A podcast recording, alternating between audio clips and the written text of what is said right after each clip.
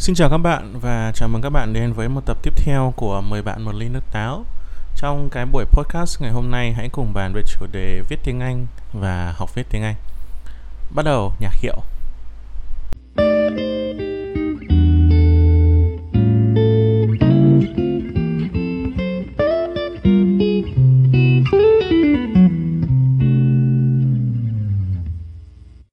Trước khi đi vào nội dung chính mà mình muốn nói trong buổi podcast này, thì hãy nói một chút về việc là tại sao lại là podcast. Nếu mà các bạn biết đến mình từ trước khi các bạn chuyển sang podcast này, thì chắc các bạn cũng biết là mình hoạt động trên hai nền tảng chủ yếu là Facebook và YouTube. Ở trên Facebook thì chúng ta giao tiếp với nhau bằng chữ viết và hình ảnh. Còn ở trên YouTube, chúng ta giao tiếp với nhau bằng video hai hình thức giao tiếp này đều có cái lợi và cái hại của nó cả nhưng có một cái khoảng trống ở giữa mà mình nghĩ rằng là cả hai hình thức đều không đáp ứng được. Với chữ viết chẳng hạn quá nhiều công sức cần bỏ ra để truyền tải được một nội dung dưới dạng chữ viết. Cùng một cái nội dung mình muốn nói ngày hôm nay là về việc học tiếng Anh, về việc viết tiếng Anh. Nếu mà mình ngồi mình viết ra, mình sẽ viết một bài tử tế từ 5.000 đến 10.000 chữ và mình không biết là các bạn có hay viết những cái bài như vậy hay không, và các bạn cảm thấy thế nào khi các bạn viết những cái bài như vậy. Nhưng mà với bản thân mình mình cảm giác khá là kiệt sức khi mà mình phải vắt óc ra viết 5.000 đến 10.000 chữ. Và đừng quên rằng đấy mới chỉ là công sức bỏ ra để viết dữ liệu thô. Chúng ta không thể không kể đến những cái công sức bỏ ra để biên tập cái số lượng chữ đó. Và việc phải liên tục đọc đi đọc lại rất là mệt. Và 5 ngàn, 10 nghìn ngàn chữ đó chưa chắc là đến được với tất cả mọi người. Không phải ai cũng có thời gian và cũng có cái sự kiên nhẫn để có thể đọc hết 5 ngàn đến 10 ngàn chữ. Chưa kể là người thực hiện nó cũng chưa chắc là có đủ kiên nhẫn. Như vậy là với những cái nội dung nào phải thực hiện hàng ngày những cái nội dung nào mà có quá nhiều những cái gì đó phức tạp và cần phải truyền tải với dữ liệu lớn thì cái phần chữ viết là nó không khả thi. Thế còn ở đằng kia chúng ta có YouTube, chúng ta có video. Hình thức video thì nó có cái lợi thế rất là lớn hơn so với hình thức chữ viết, đấy là các bạn có thể truyền tải thông tin dưới dạng giọng nói. Nhưng mà video thì nó không chỉ bao gồm giọng nói, phải vậy không ạ? Bạn nào làm video nhiều rồi thì các bạn sẽ nhận ra được rằng làm video khá là, là giống với việc làm thuyết trình. Mình nghĩ rằng 99% các bạn đang nghe mình thuộc vào cái nhóm tuổi đã trải qua thời sinh viên và đã phải chật vật với những bài thuyết trình chúng ta sẽ phải tìm hình ảnh, chúng ta sẽ phải tìm cách để biên tập các hình ảnh đấy, sắp xếp chúng theo một trật tự nào đó. Rồi chúng ta sẽ muốn đưa thêm hiệu ứng, chúng ta sẽ muốn tạo ra những cái hình ảnh thật là cuốn hút và phần hình cũng như phần tiếng đó là phải cân bằng với nhau. Chứ không phải là các bạn chỉ nói với một vài hình tĩnh và các bạn cũng không thể chỉ đơn giản là dựa vào những cái thước phim các bạn lấy sẵn từ đâu đó và các bạn không cần phải nói gì cả hai cái nó có đều có ưu nhược điểm của nó cả. Nên là do vậy mình thấy rằng là hai hình thức đấy đều không phù hợp nếu mà mình phải làm cái gì đó hàng ngày. Và thế là mình tìm đến podcast.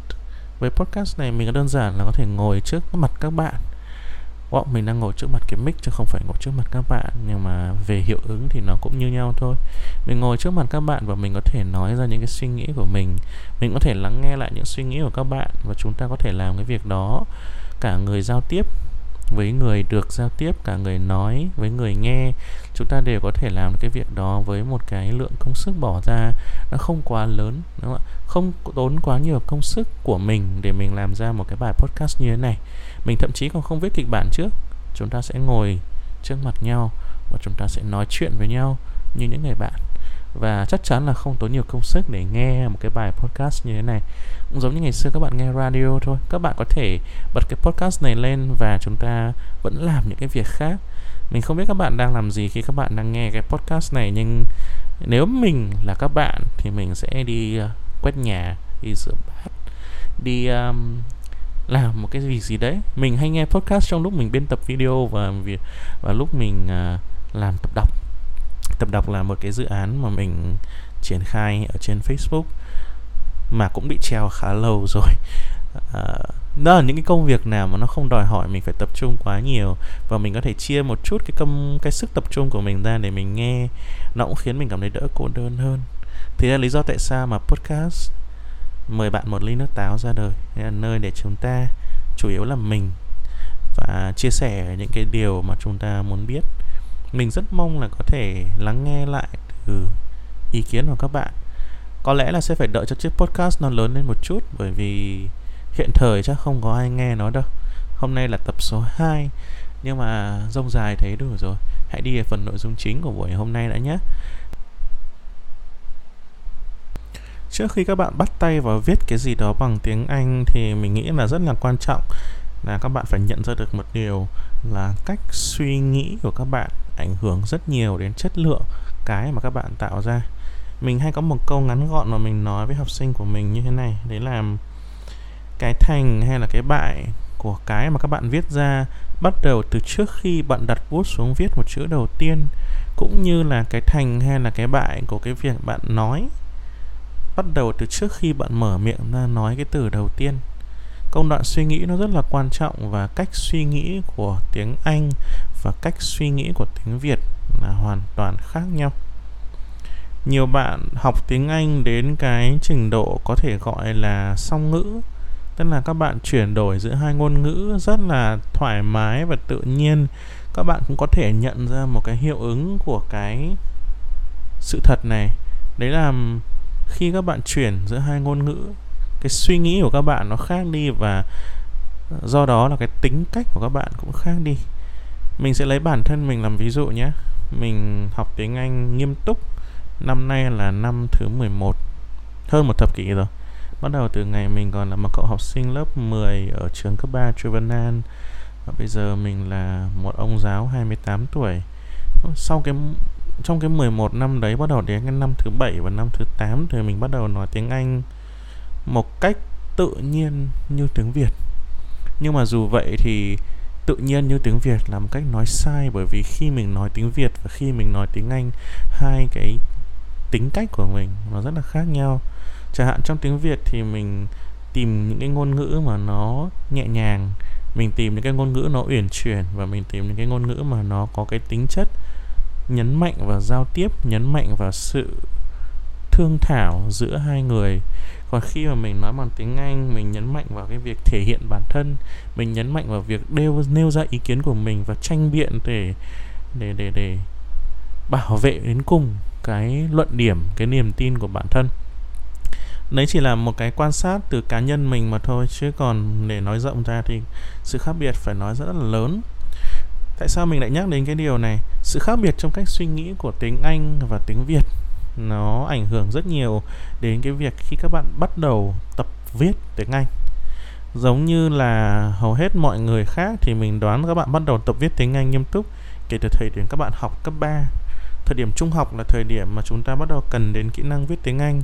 Dù có thể chỉ là ở trình độ rất là thấp như là viết những đoạn văn à, chúng ta tập làm quen với một số khái niệm như là câu chủ đề và các câu hỗ trợ các câu hỗ trợ thì có thể là bao gồm các câu ví dụ, các câu dẫn chứng, còn câu chủ đề luôn luôn là cái câu mà nêu ra ý chính, quan điểm chính của đoạn văn, đúng không ạ?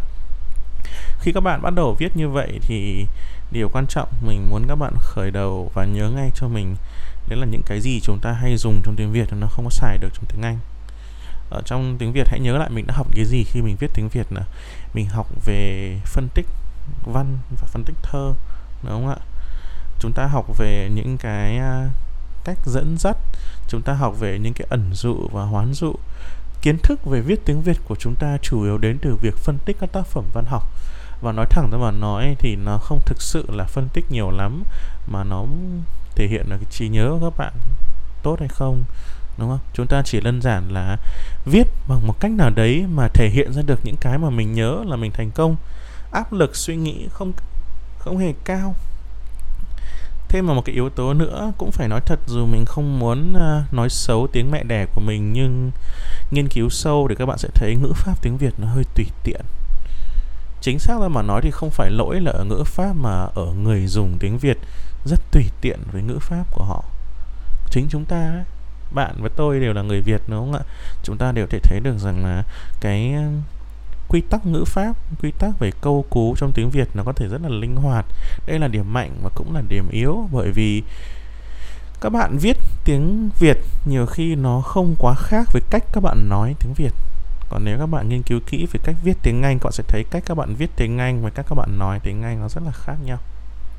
Thế thì điều đầu tiên cần quan tâm khi các bạn bắt đầu viết tiếng anh một cách nghiêm túc, đấy là các bạn cần phải thay đổi cách suy nghĩ của mình không nhất thiết phải biến đổi hoàn toàn, nhưng mình sẽ đeo lên mình một chiếc mặt nạ. Để khi mà mình bắt đầu mình viết tiếng Anh, thì mình sẽ suy nghĩ theo cách của người Anh. Và suy nghĩ theo cách của người viết tiếng Anh, của người nói tiếng Anh, nó sẽ bao gồm những điểm gì? Chúng ta hãy cùng phân tích lần lượt từng điểm một nhé. Mình sẽ cô động lại những cái đặc điểm mà mình rút ra được trong cái quá trình học viết tiếng Anh của mình để cho các bạn cùng suy nghĩ nhé.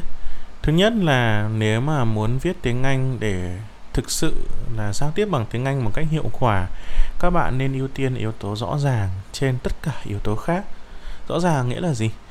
À, một số ví dụ của rõ ràng đấy là không chứa những cái từ ngữ mập mờ không có chứa những cách viết hoặc cách hành văn có thể gây hiểu nhầm và tuyệt đối không cố tình lòng vòng che giấu không nói nước đôi không lập lờ đánh lận con đen không sử dụng những cái ẩn dụ hoán dụ quá khó hiểu mà có thể người đọc của chúng ta sẽ không hiểu nổi. Không sử dụng những kiến thức mà có thể chỉ một số người rất giống chúng ta biết được. Chẳng hạn chỉ những người đến từ cùng một nền văn hóa hoặc đến từ cùng một cái loại nhóm người trong xã hội cụ thể mới biết được. À, không sử dụng những tiếng lóng mà chỉ có một tập hợp biết hãy viết làm sao để nếu mà 100 người đọc và 100 người này đến từ 100 cái nền văn hóa khác nhau 100 cái cái cái cái background, đúng không ạ? Mình không biết dùng tiếng Việt là từ nào cho nó chuẩn nữa, nhưng mà 100 cái cái cái nền tảng khác nhau thì đều sẽ hiểu 100 người như một. 100 người đọc chỉ hiểu đúng một cách và đấy là cách mà chúng ta muốn người ta hiểu để đạt được cái điều này không hề dễ một chút nào cả. Mình lấy ví dụ nhé à, trong tiếng anh có những cái từ cấp độ rất là thấp và những cái từ này thì hay được các cái thầy cô giáo dạy tiếng Anh khuyên là em viết những bài trình độ cao thì em đừng dùng những từ này em hãy tìm những từ cao cấp hơn. Mình thấy ít thầy cô giáo giải thích được tại sao lại làm cái điều đấy.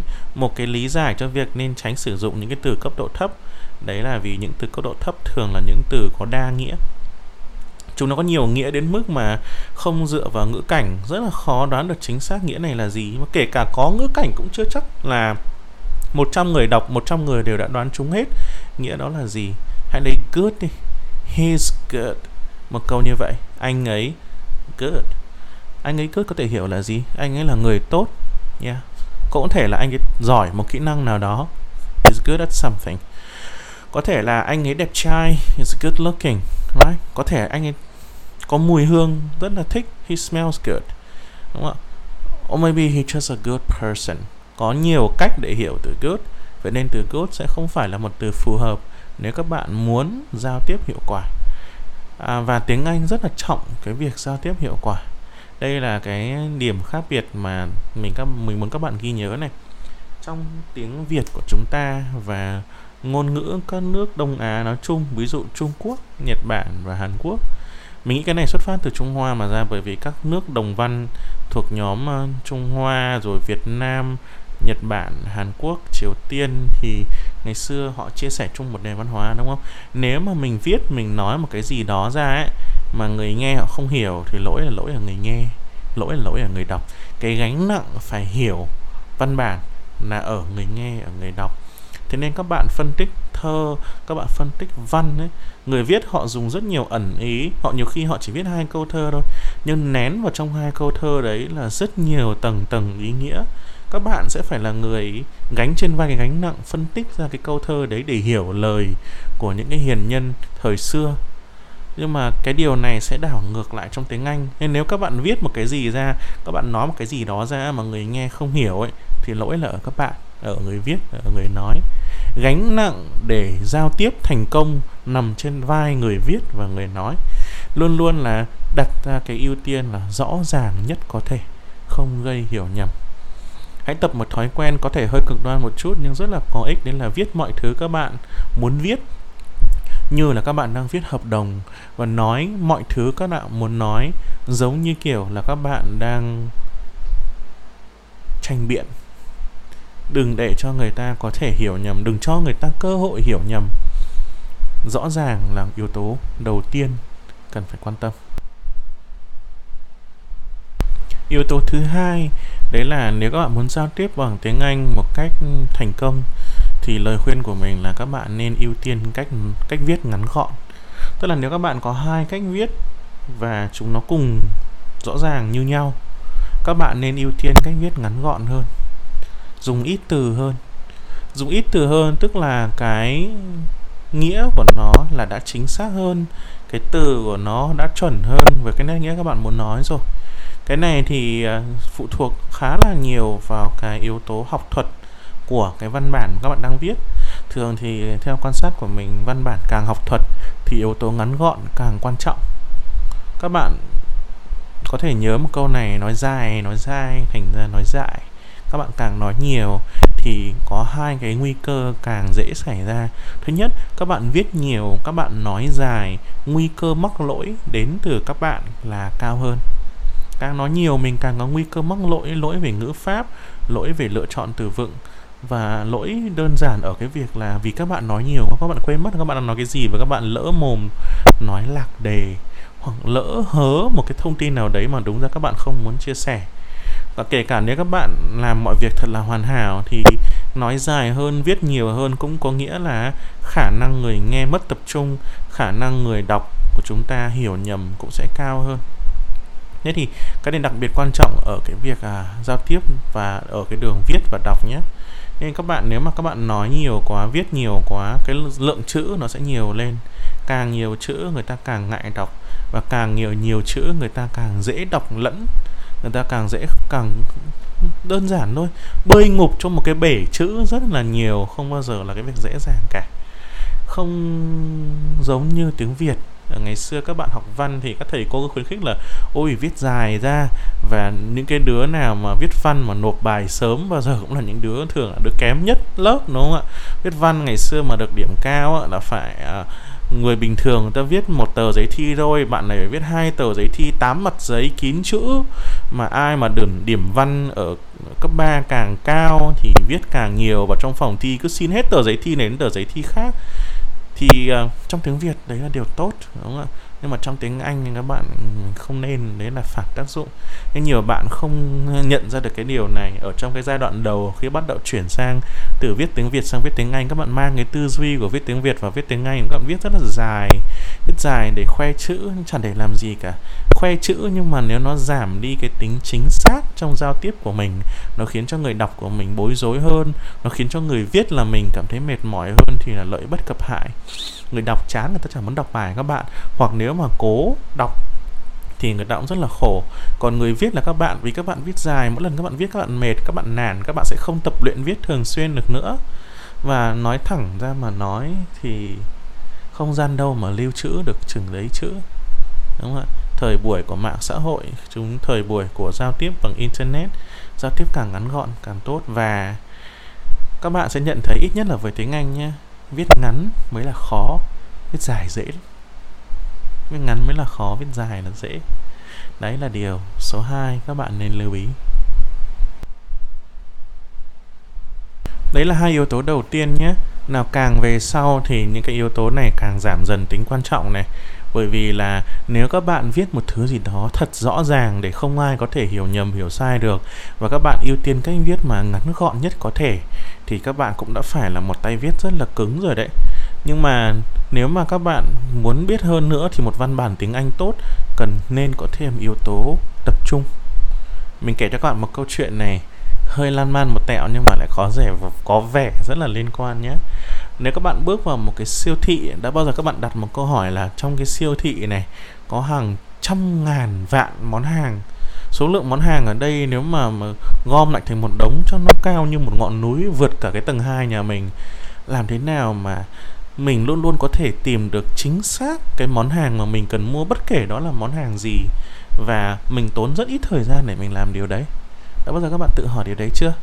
Hoặc có thể không phải chính xác là câu hỏi đấy nhưng mà mình biết có nhiều người có thói quen là khi mà muốn uh, giảm căng thẳng giảm stress hay đi vào siêu thị nhìn ngắm hàng hóa có thể là chả mua gì đâu, cứ nhìn ngắm thôi vì thích.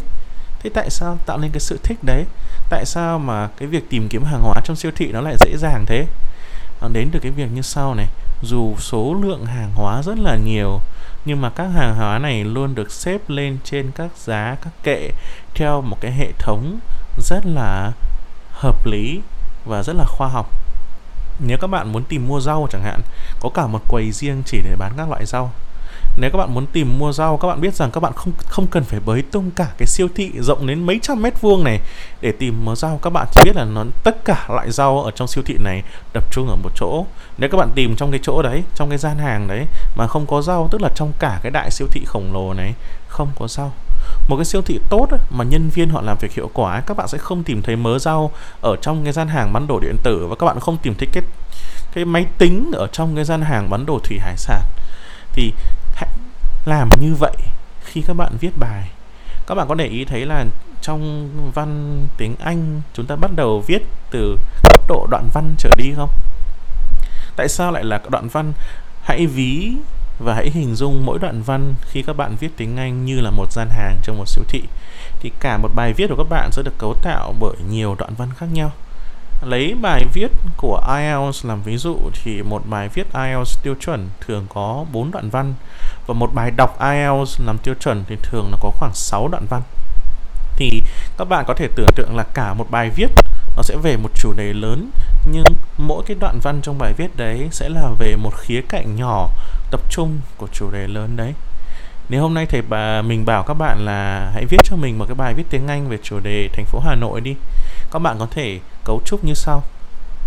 Bài văn các bạn có thể chia thành 6 đoạn văn lớn. Đoạn văn 1 chỉ nói về khía cạnh lịch sử của Hà Nội. Đoạn văn 2 chỉ nói về khía cạnh kinh tế của Hà Nội. Đoạn văn 3 chỉ nói về khía cạnh văn hóa của Hà Nội. Đoạn văn 4 chỉ tập trung vào so sánh Hà Nội với các thủ đô khác trên thế giới. Và đoạn văn số 5 là tập trung nói về cái tên của thành phố Hà Nội khi các bạn giao cho mỗi đoạn văn một cái nhiệm vụ như vậy thì chúng ta làm được hai việc. Đấy là nhìn vào cái tổng thể, mình thấy được thông tin trong bài đọc, trong bài viết của mình mặc dù rất là nhiều nhưng nó luôn luôn dễ tìm kiếm bởi vì người đọc quan tâm đến thông tin nào có thể đi thẳng đến cái đoạn văn có chứa thông tin đấy. Và người ta có thể yên tâm với một cái niềm tin rằng nếu tôi không tìm được thông tin tôi cần tìm trong cái đoạn văn này, thì tức là tôi cũng không sẽ tìm, sẽ không tìm được thông tin đấy ở bất cứ chỗ nào trong cả cái bài văn này đó, giống hệt như việc nếu các bạn muốn tìm mua một cái loại rau nào đó, các bạn đến cái gian hàng bán rau trong thị, các bạn không tìm thấy nó, tức là trong tất cả các gian hàng khác cũng sẽ không có. Bởi vì các bạn biết mỗi gian hàng bán một loại mặt hàng. Vậy thì trong bài viết của các bạn, mỗi đoạn văn sẽ nói một loại thông tin. Muốn làm được điều đấy, các bạn phải cưỡng lại một cái mà chúng ta hay quen làm trong tiếng Việt. Đấy là, trong tiếng Việt chúng ta chia đoạn văn theo cảm hứng.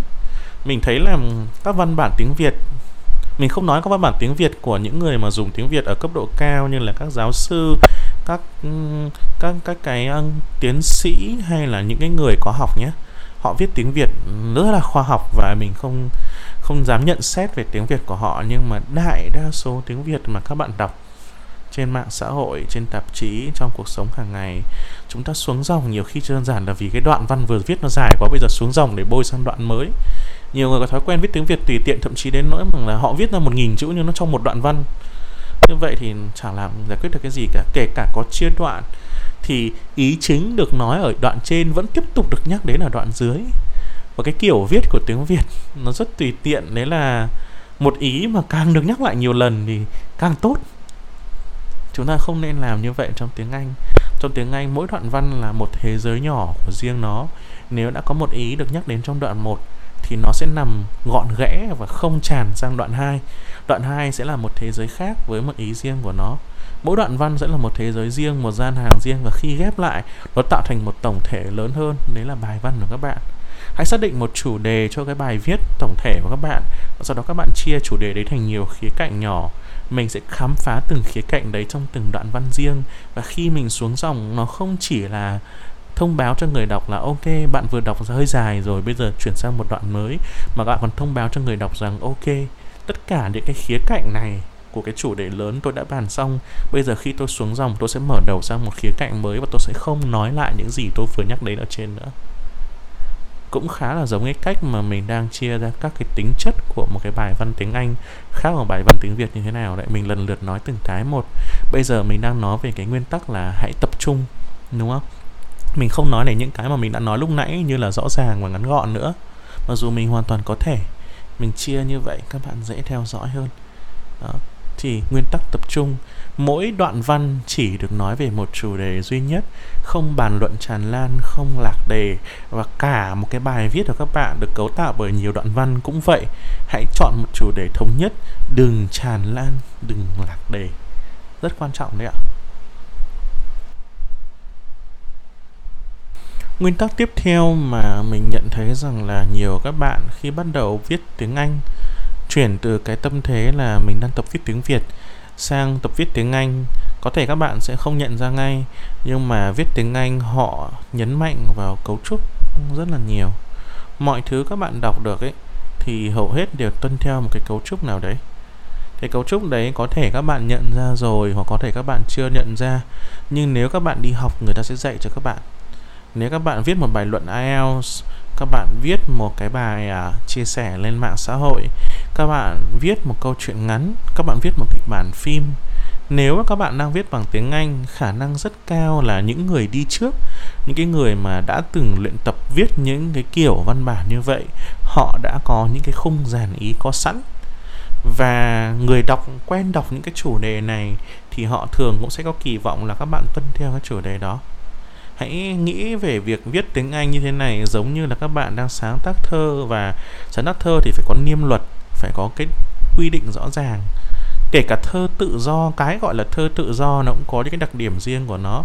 Các bạn viết thơ hai cư sẽ khác với các bạn viết thơ lục bát, hay là thất ngôn tứ tuyệt, hay là thất ngôn bát cú, hay là thơ đường luật, phải không? Thì các bạn viết các cái văn bản khác nhau bằng tiếng Anh cũng vậy. Đừng tự do sáng tạo.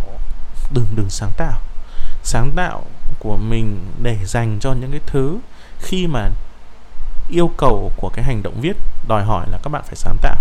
Còn cái gì mà tuân thủ được, cái gì mà chúng ta tìm được từ những người đi trước, từ những quy định, quy chuẩn của xã hội, của số đông, thì mình tuân theo.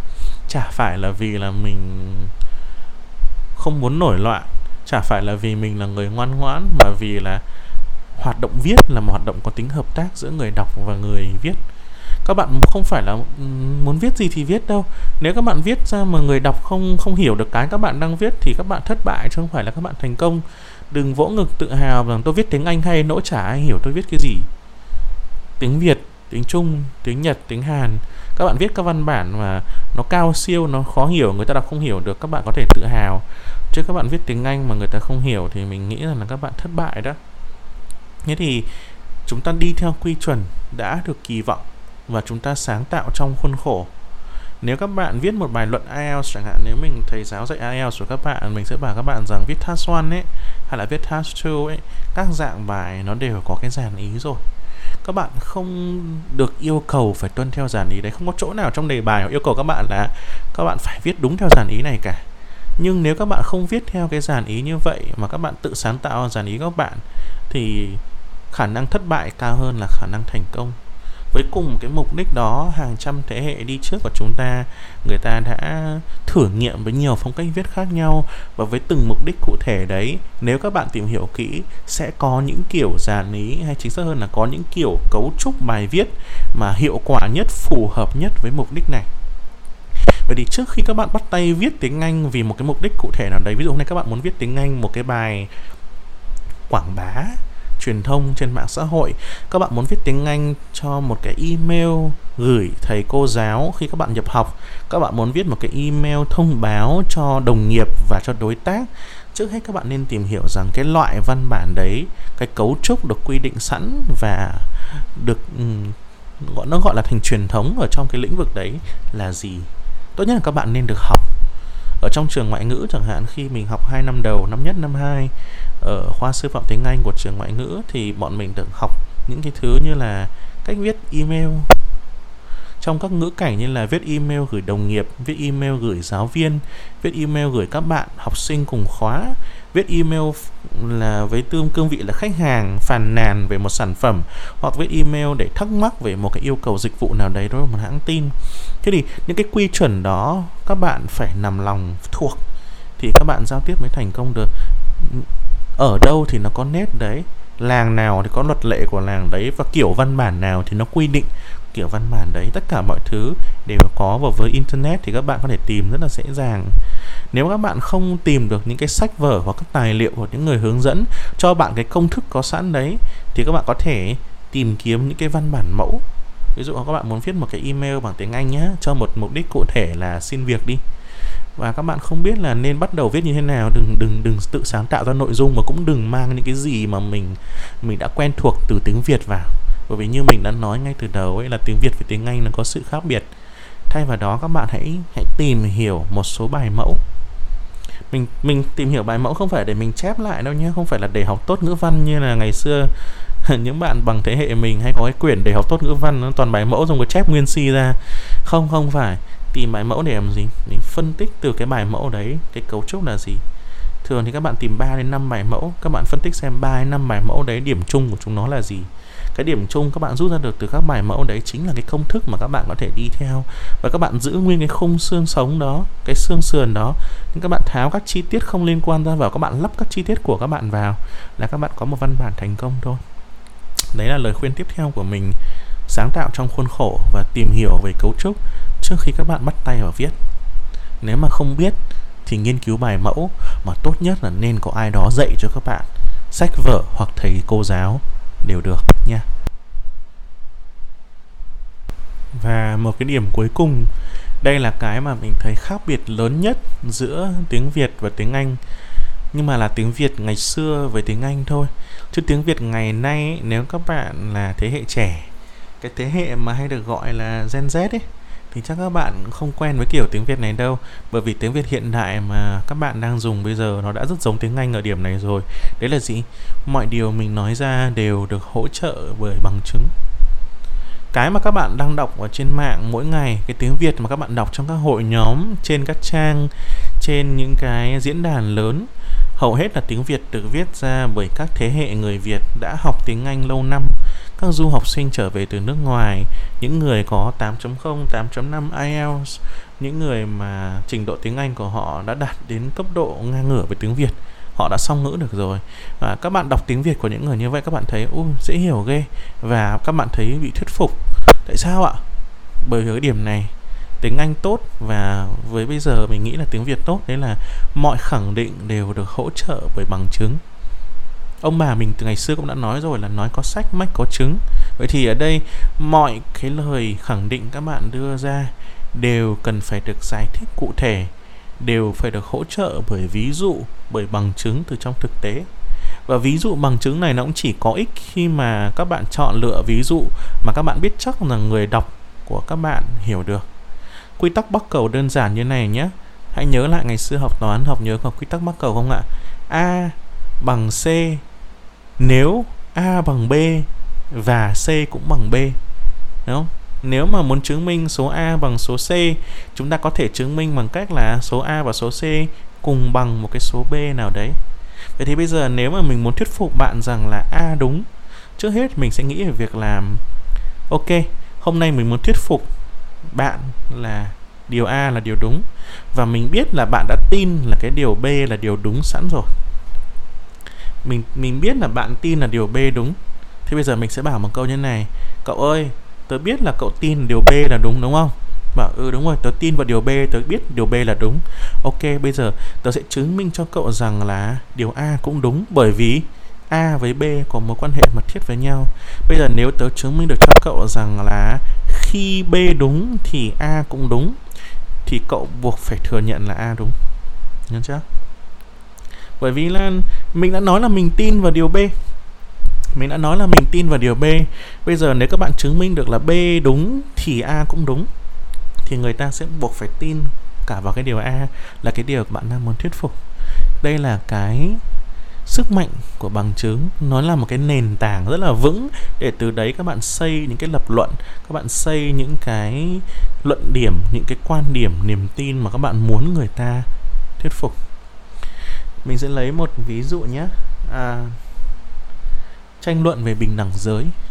Hiện nay thì à, một cái điều rất là đáng mừng đấy là xã hội Việt Nam của chúng ta đang dần dần có cái nhìn công bằng hơn cho nữ giới và thậm chí nói rộng hơn là các nhóm yếu thế trong xã hội ví dụ như các bạn trong cộng đồng LGBT bây giờ các bạn ấy sống thoải mái và cởi mở hơn 20 năm trước rất là nhiều mình à, mình có thể chứng nhận cái điều đấy bởi vì 20 năm trước mình cũng đã 7 8 tuổi mình biết là người cộng đồng LGBT bị kỳ thị như thế nào. Thậm chí là những người bị những cái bệnh như là HIV AIDS, nói thẳng ra. Thậm chí là những con động vật trời ơi, con chó thôi. 20 năm trước nhé mình bảo với các bạn, những bạn nào mà dưới 20 tuổi nhá 20 năm trước và năm 2001 năm 2000 ấy, không có cái chuyện là cả nước cùng khóc vì 15 chú chó bị tiêu hủy đâu. Ôi trời ơi, không có đâu. Năm 2007 2008 Khi mà có đại dịch ấy, Mà người ta chôn sống hàng trăm con vịt, con lợn ấy, Không có ai khóc đâu các bạn ạ. Nhưng bây giờ nó khác rồi, Đúng không? Làm thế nào để mà nhận thức về những cái quyền bình đẳng cho các nhóm yếu thế? Đến từ con chó con mèo đến cao hơn là những con người ở vốn từng ở rìa xã hội như những người bị HIV/AIDS, những người trong cộng đồng LGBT đến cái nhóm yếu thế là phụ nữ. Làm nào mà cái cái diễn ngôn về quyền của họ được lan tỏa trong xã hội vậy? Đến từ rất nhiều từ việc là những lời khẳng định bây giờ đã được có bằng chứng có một cái trang mình rất là thích của tiến sĩ Đặng Phương Mai ở trên uh, Facebook. À, đấy là hoán đổi giới tính. Muốn chứng minh là phụ nữ đang bị thiệt thòi về quyền lợi như thế nào trong xã hội phụ nữ phải đối mặt với những định kiến với những sự phân biệt đối xử như thế nào? Chỉ cần hoán đổi giới tính thay nữ bằng nam thay trong vẫn kể lại một câu chuyện như vậy nhưng bây giờ nhân vật chính là nam chịu những bất công như vậy. Thế mình mình đọc một câu chuyện mà mình thấy khi nhân vật chính là nam mà nhân vật chính là nam phải đối diện với những cái bất bình đẳng đó mình thấy sai vô cùng. Mình thấy không thể có chuyện như thế. Nếu mình thấy như vậy thì tức là tức là người phụ nữ trong xã hội thật khi mà câu chuyện không bị hoán đổi giới tính ấy, tức là người ta đang thiệt thòi. Tại sao bạn nữ đến nhà bạn nam lại phải rửa bát? Nếu mà thể hiện câu chuyện ngược lại, bạn nam đến nhà bạn nữ, lúc nào bạn nam cũng phải rửa bát. Mình thấy có đúng không? Nếu mình thấy không đúng, tức là ngược lại cũng không đúng. Tức là tức là bạn nữ bị phân biệt đối xử, bạn nữ bị thiệt thòi, bạn nữ bị đối xử ở một cái cấp độ mà bạn nam bình thường không bị đối xử. Cái đấy chỉ là một ví dụ trong rất nhiều ví dụ khác. Và như mình đã nói lúc đầu của cái phần này, đấy là đấy là cái mà tiếng Việt đang gần chạm đến tiếng Anh mà mình rất thích tiếng Anh ngày xưa cũng không có cái trò này đâu. Nhưng khi mà chúng ta hội nhập toàn cầu, tiếng Việt của mình cũng đã học được một cái đấy của tiếng Anh. Bọn mình không chắc là tiếng Việt học được hay chính xác hơn là những người dùng tiếng Việt học được. Bởi vì các ừ, các bác ừ, thế hệ của bác Giáp và bác Hồ viết tiếng Việt cũng đanh thép lắm, cũng đầy bằng chứng. Đọc tuyên ngôn độc lập thì biết. Dùng tiếng Việt đến đến cái trình độ như của bác Hồ của chúng ta cũng là siêu nhân. Nhưng mà gì? Tóm lại là gì? Mọi khẳng định chúng ta đưa ra đều được giải thích và đều được làm rõ bởi ví dụ và bằng chứng. Ví dụ và bằng chứng này phải là cái mà người đọc và người nghe của chúng ta đã hiểu, đã thừa nhận và đã tin là sự thật. Và mình xây dựng từ nền tảng đấy, mình bảo rằng là bây giờ bạn tin vào điều này, tôi sẽ chứng minh là cái điều bạn tin có liên quan đến cái điều mà tôi đang muốn thuyết phục bạn và nếu bạn muốn bảo lưu cái niềm tin của bạn thì bạn cũng phải tin vào cái điều tôi đang thuyết phục bạn. Đó. Thế thôi, quan điểm bác cầu. Ngày xưa bác hồ của mình cũng đã nói một câu, đấy là muốn viết tốt tiếng việt hay tiếng anh? Hãy trả lời bốn câu hỏi. Viết cho ai? Viết để làm gì? Viết cái gì? Và viết như thế nào? Cách đây gần 100 năm bác đã nói như vậy rồi. Không khác gì với những điều mình vừa nói với các bạn đâu hóa ra về cơ bản mà nói, giao tiếp bằng tiếng anh hay bằng tiếng việt, viết hay nói mà muốn hiệu quả cũng đều cần tuân theo những cái đấy cả. Nhưng hầu hết chúng ta khi bắt đầu viết tiếng anh, chúng ta xuất phát từ nền tảng tiếng việt. Nếu các bạn không phải là người viết tiếng việt tốt hoặc các bạn là một người viết tiếng việt tốt nhưng các bạn đi theo những cái, gọi là gì nhỉ, lề thói truyền thống của giao tiếp bằng tiếng việt thì có thể các bạn sẽ không tiến bộ nhanh được và các bạn sẽ không giao tiếp hiệu quả được khi các bạn chuyển sang viết bằng tiếng Anh. Hãy lưu ý các điều đó giúp mình. Sự khác biệt giữa tiếng Việt và tiếng Anh tóm gọn lại trong các chữ cái sau đây. Các từ khóa rõ ràng, ngắn gọn, tập trung, có cấu trúc và được hỗ trợ bởi bằng chứng. Như vậy chắc cũng đủ dài cho cái bài podcast ngày hôm nay rồi mình sẽ chia sẻ tiếp với các bạn trong những cái buổi tiếp theo của chúng ta, nếu có dịp nhé